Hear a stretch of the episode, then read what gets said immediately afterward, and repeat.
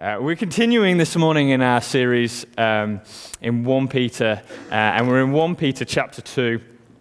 Uh, and the title of this morning, the title of what I'm talking about is uh, Free Submission. Free submission. So that's what we're talking about. So we're going we're gonna get straight into the Word of God. Um, and uh, so I'm reading from 1 Peter chapter 2, verses 13 through to 25. So if you've got your Bibles or your apps, um, you can open it to there. Okay, it says, For the Lord's sake, respect all human authority, whether the king is head of state or the officials he has appointed. For the king has sent, him, sent them to punish those who do wrong and to honor those who do right. It is God's will that your honorable lives should silence those ignorant people who make foolish accusations against you. For you are free, yet you are God's slaves, so don't use your freedom as an excuse to do evil. Respect everyone and love your Christian brothers and sisters. Fear God and respect the king. You who are slaves must accept the authority of your masters with all respect. Do what they tell you, not only if they are kind and reasonable, but even if they are cruel. For God is pleased when you uh, God is pleased with you when you do what you know is right and patiently endure unfair treatment. Of course, you get no credit for being patient if you're beaten for doing wrong. But if you suffer for doing good and endure it patiently, God is pleased with you. But God called you to do good, even if it means suffering just as Christ suffered for you. He is your example, and you must follow in his steps. He never sinned, nor ever deceived anyone. He did not retaliate when he was insulted, nor threaten revenge when he suffered. He left his case in the hands of God, who always judges fairly. He personally carried our sins in his body on the cross so that we can be dead to sin and live for what is right. By his wounds you are healed. Once you were like sheep who wandered away, but now you have turned to your shepherd, the guardian of your souls.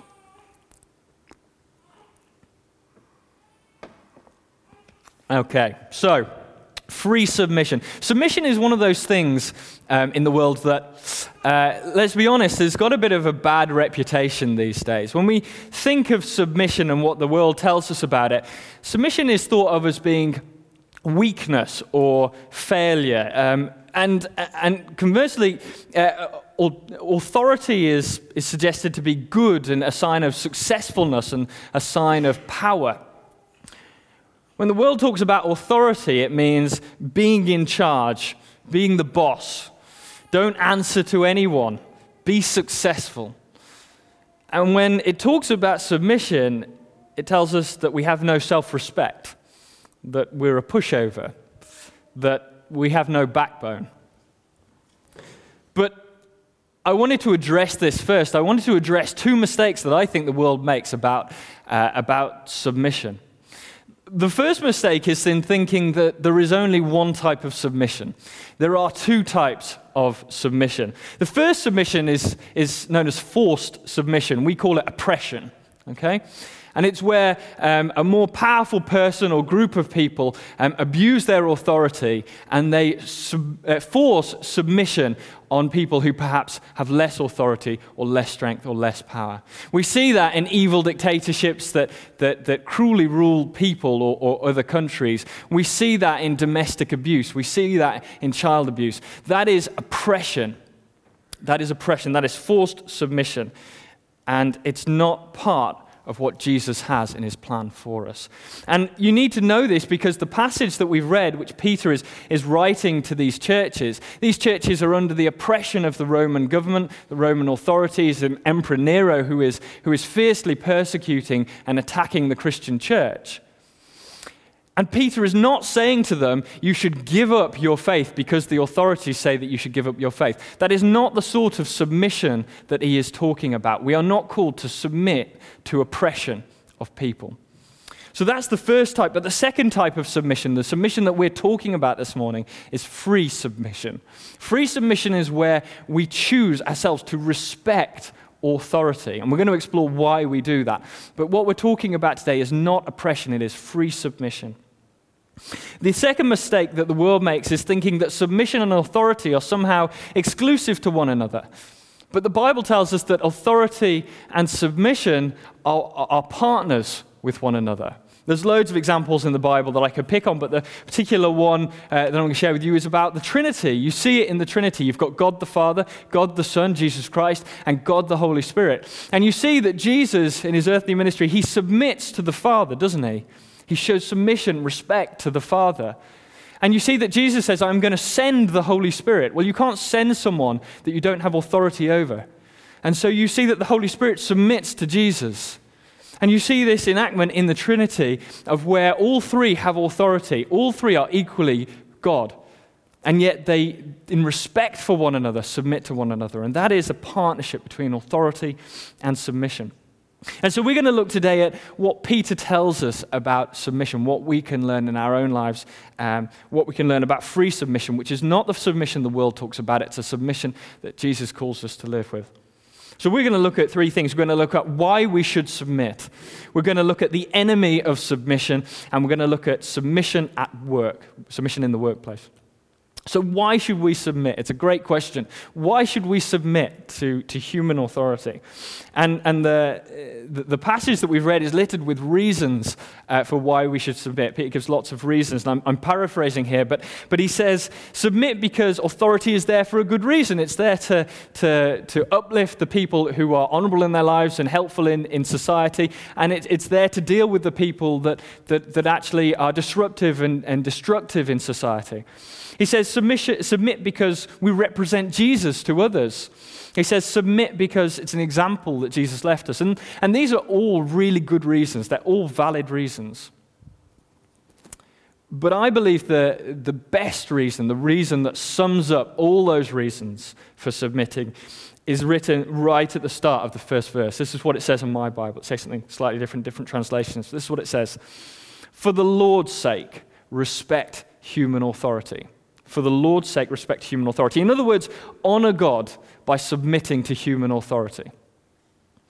Why does our submission matter to God? Why does God care about us submitting to human authority? We've got to first understand where authority comes from.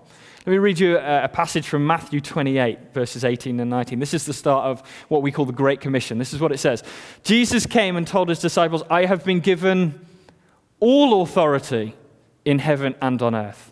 Therefore, go and make disciples of all the nations, baptizing them in the name of the Father, the Son, and the Holy Spirit. Jesus says, I have all authority in heaven and earth. Not just some of it, not just a little bit of it. I have all authority. He is the origin of all authority, human and God alike. Any authority that we have is on loan from Jesus, it comes from Jesus. And when it's on loan, it means that it's only temporary. Any authority that we have is only temporary uh, in, in our lives here on this earth. Some examples of that you see every day. You see um, a teacher, uh, hopefully, has authority over the, the children in their classroom. They have authority over them while they are teaching them. But when those pupils grow up and leave the school, that authority is no longer valid. They no longer have authority over their students. You see it in parents and children Parents have authority over their children, and yet when the child grows up and becomes an adult and leaves home at 18 or 21 or 36, they, they lose that authority, don't they? They lose that authority. That person is now an adult in their own right, and they are no longer under the authority of that, their earthly parents. Paul goes a step f- further in Romans and he says, Everyone must submit to governing authorities, for all authority comes from God. So anyone who rebels against authority is rebelling against what God has instituted, and they will be punished. Paul calls people rebels when they don't obey human authority. And now we're starting to see why for the Lord's sake. Why does it say for the Lord's sake? Let me put it another way. Let me put it a different analogy. Imagine you go and work for a company and you answer direct to a line manager, and your line manager directly to the owner of the company. And the line manager comes to you one day and says, I'd like you to do this job for me. And you turn around to the line manager and you say, No, I'm not going to listen to you. I will only take orders from the owner. It's foolish, isn't it? Because we know that the owner has given some of his authority by proxy to the line manager in the company. And by saying no to the line manager, you are saying no to the owner. You are, you are by disrespecting the authority of the line manager, you are uh, disrespecting the authority of the owner. And it's like that with God. If you want to honor God with your lives, if you want to worship Him with your lives, then you have to submit to all of His authority. And that includes the authority that He gives to people here on earth as well. So if we want to honor God, if we want to submit, if we want to know the reason for submission, it's to honor God, it's to let our lives honor God. So that's the why. Why do we submit? I want to talk to you about the enemy of submission because it's all very well knowing why we submit, but let's be honest, sometimes it's difficult. Sometimes we really don't want to submit to these people, this organization, or this government. And I want to talk about the enemy of submission. And the enemy of submission, or the biggest enemy of submission, is pride. It's pride. I'm reading a book at the moment by C.S. Lewis called Mere Christianity. Some of you will know it and have read it. An incredible book. And um, in there, he's got a chapter in it called The Great Sin. The Great Sin. And that is a chapter entirely dedicated to the sin of pride. And he says, sin, uh, he said, pride is such a dangerous sin.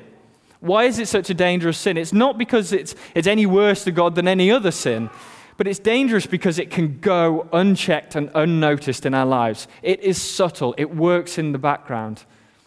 Pride is so bad that pride was the sin that Satan did that got him chucked out of heaven. It was pride that brought him down.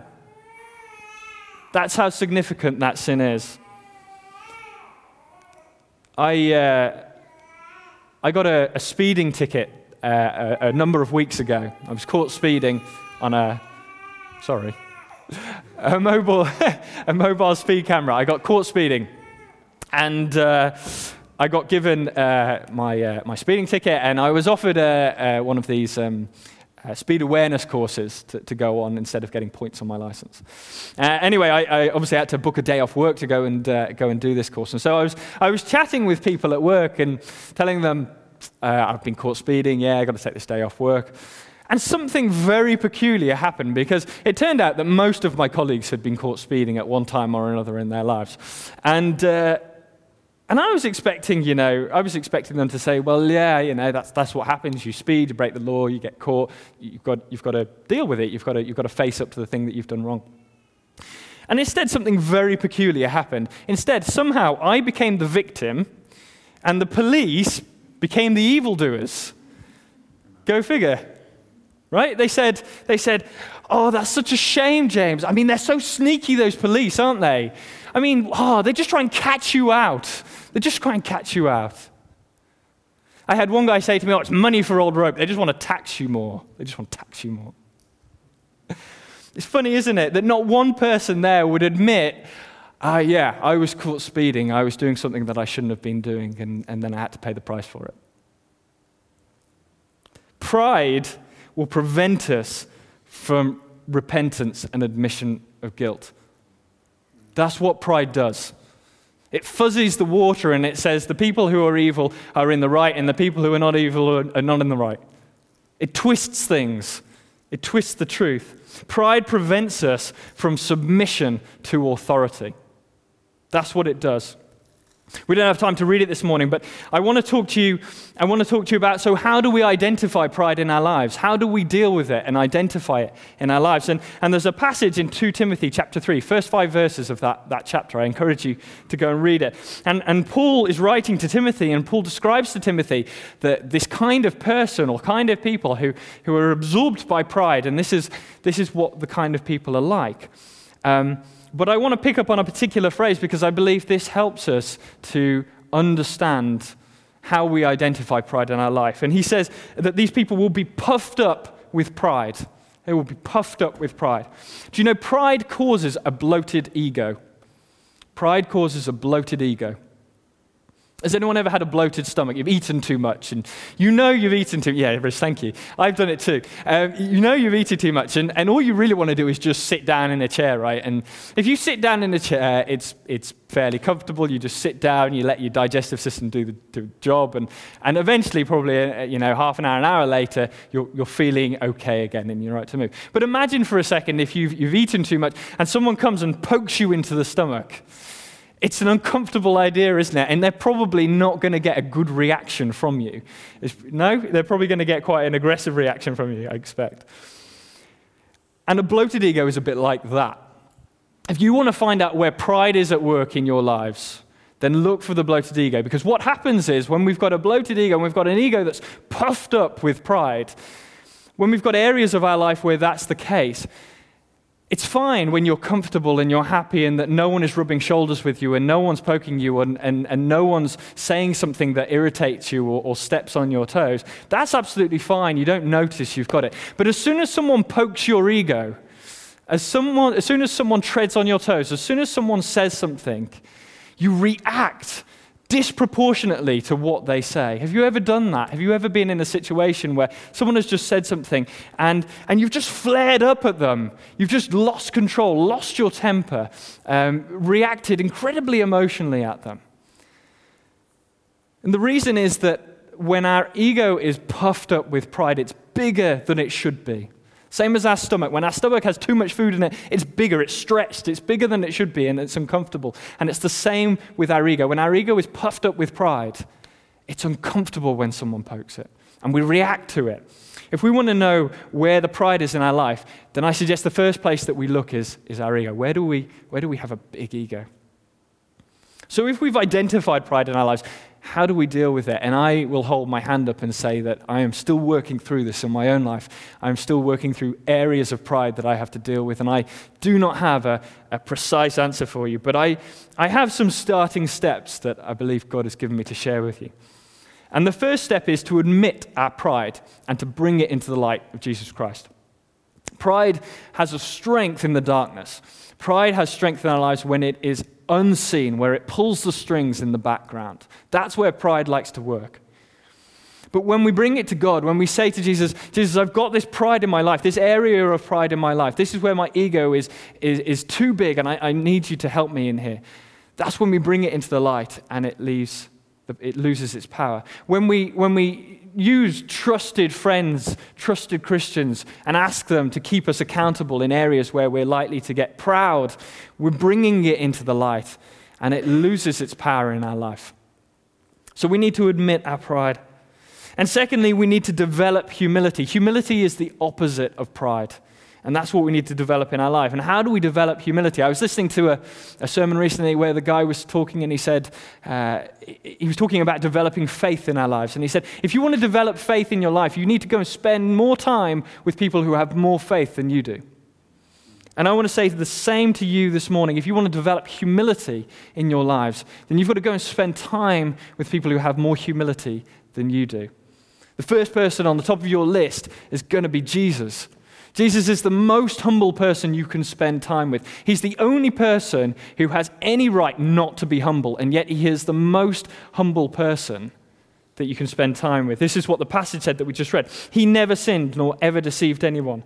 He did not retaliate when he was insulted, nor threaten revenge when he suffered. He left his case in the hands of God, who always judges fairly. That's how humble Jesus is. No retaliation, even though he was worthy and in his place to. Mm. So Jesus should be at the top of our list. Look around the people in this room. Identify people who you regard as humble in their lives. Go and spend some time with them. Go and see how they live. Go and learn from them. It's great to learn from one another in, in the church. That's a really important aspect of our faith. So, pride is the enemy of submission, but we can identify it, we can bring it into the light and deal with it, and we can develop humility. The final thing I want to talk to you about this morning is submission at work. I'm just going to reread you the passage. In this passage, um, Peter is talking to slaves, um, and this is what he says You who are slaves must accept the authority of your masters with all respect. Do what they tell you, not only if they are kind and reasonable, but if they are, even if they are cruel. For God is pleased with you when you do what you know is right and patiently endure unfair treatment. Of course, you get no credit for being patient if you are beaten for doing wrong. But if you suffer for doing good and endure it patiently, God is pleased with you. And I know that that passage is talking about slaves. Uh, and masters and, and, author- and submitting to the authority of masters. I wanted to explain to you briefly why I'm not looking at slavery, I'm looking at, I'm looking at work. And the reason is that um, I don't belittle slavery at all. It's something that is abhorrent, and I recognize that it still goes on today. But we also have to look at the parallels of, the, of this passage and the culture of this pa- passage uh, with the culture that we have today. And the culture that we have today is that slavery is illegal and that it's not socially acceptable uh, in, in the UK today. If you look back at when Peter was writing this, it was very different. Slavery was legal and it was also socially acceptable. And so Peter is catering to a particular pe- set of people who were, were in sort of a social norm of the time. And so when we translate that back to us, actually, the most translatable thing that we can do is apply what he's suggesting here to our work in our lives, uh, especially in, in the UK. So that's why I'm looking at work, not slavery, this morning. And work, you know, it applies, it applies to all people uh, it applies not just to those people who are employed, it applies to people who, mom and dads that stay at home and look after the kids, it applies to people who are at school or university, it applies to people who are retired. And you, are going to see this that, that work is something that continues throughout our life. It's not just a set 20, 30, 40, 50 years of our life. And work can be a grind. What do I mean by grind? What I mean is, I don't mean it can be hard work. Work can be hard, and there's nothing wrong with that. But grind, what I mean by grind is that it, the hard work can be disproportionate to the fruits of our labor, that it can feel futile sometimes. That's what I mean by calling it a grind. And it's not a place where we often feel, uh, I don't know, a desire to want to, to want to submit to people, is it? It's not often a place where we want to do that. So, how do we develop submission at work? First, let's remember where work, what work was meant to be like. I want to I wanna uh, take you on this journey of what work was meant to be like. And we have to do that by looking right at the start of the Bible, right in Genesis chapter 1. And this is what God says. says so God created human beings in his own image. In the image of God, he created them, male and female, he created them. Then God blessed them and said, Be fruitful and multiply, fill the earth and govern it reign over the fish in the sea, the birds in the, in the sky, and all the animals that scurry along the ground. What does God do once He's made the man and the woman? The first thing the Bible tells us God does is He gives them a job.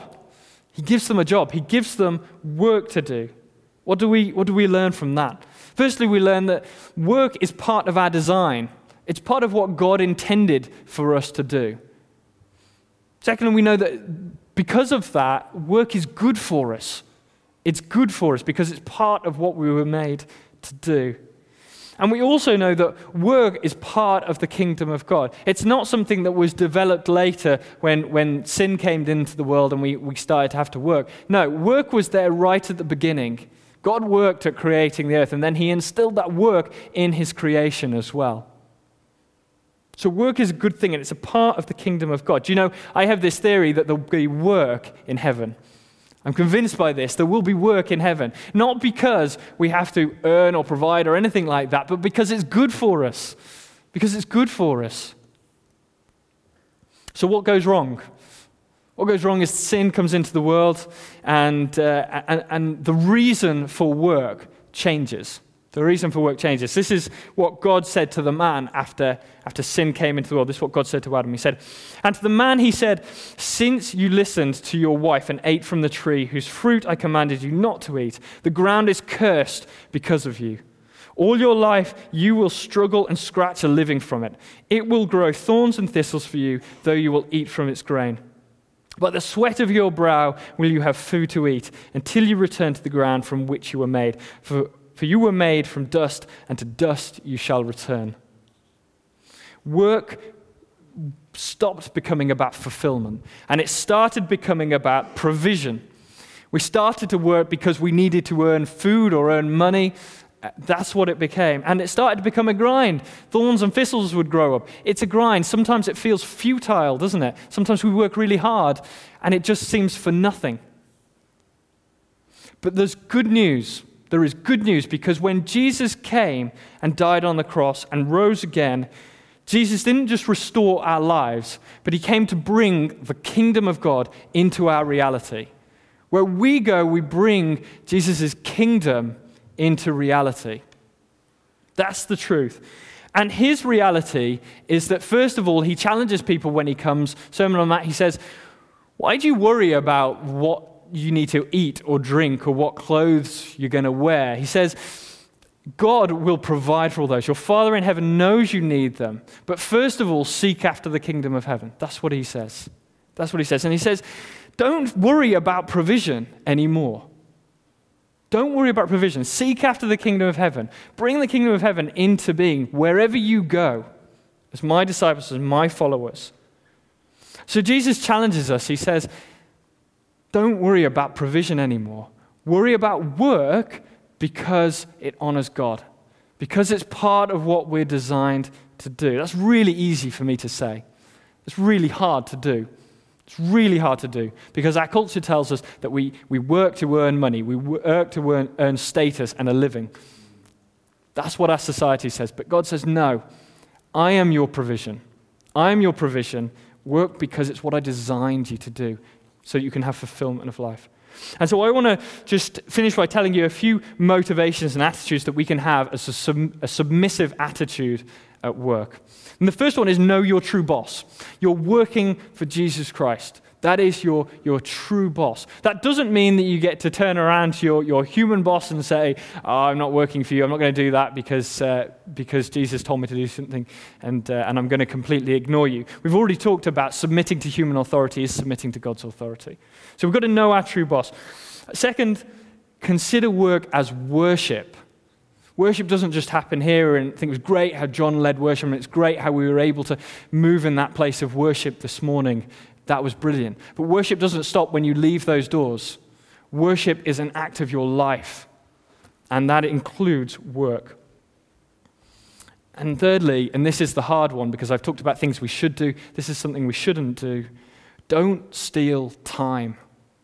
Don't steal time. If you want to be submissive at work, if you want to be honoring God, if you want your work to worship God, then we've got to not steal time. What does that look like? It means that unless you're paid to uh, or you're on your break, don't spend time looking at Facebook. It means unless you're paid to or, uh, or you're on your break, don't spend time sorting out your personal affairs while your boss is paying you to work. It's about honoring your boss, your human boss, so that you're honoring God at work. They're just a few ideas. So we've talked about why we submit. We submit because we want to honor God. We've talked about the enemy of submission, pride, and how we deal with that. And we've talked about the importance of submission at work. Um, I'm going to finish with this passage um, and, and, just say a couple things after this passage. Um, John, I don't know whether you've got a song that you want to finish with. That would be great. I'm just going to finish with this passage, though. John 13, verses 12 to 17. Uh, and this is Jesus after he's washed the disciples' feet. And he says, After washing their feet, he put on his robe again and sat down and asked, Do you understand what I was doing? You call me teacher and Lord. And you are right, because that's what I am. And since I, your Lord and teacher, have washed your feet, you ought to wash each other's feet. I have given you an example to follow. Do as I have done to you. I tell you the truth. Slaves are not greater than their masters, nor is a messenger more important than the one who sends the message. Now that you know these things, God will bless you for doing them. And I want to finish by saying if you learn nothing else from this morning, know that we submit because Jesus said, I have given you an example to follow. And if we want to show the world his love, then we also have to submit to his authority. I'm going to pray and then I'm going to hand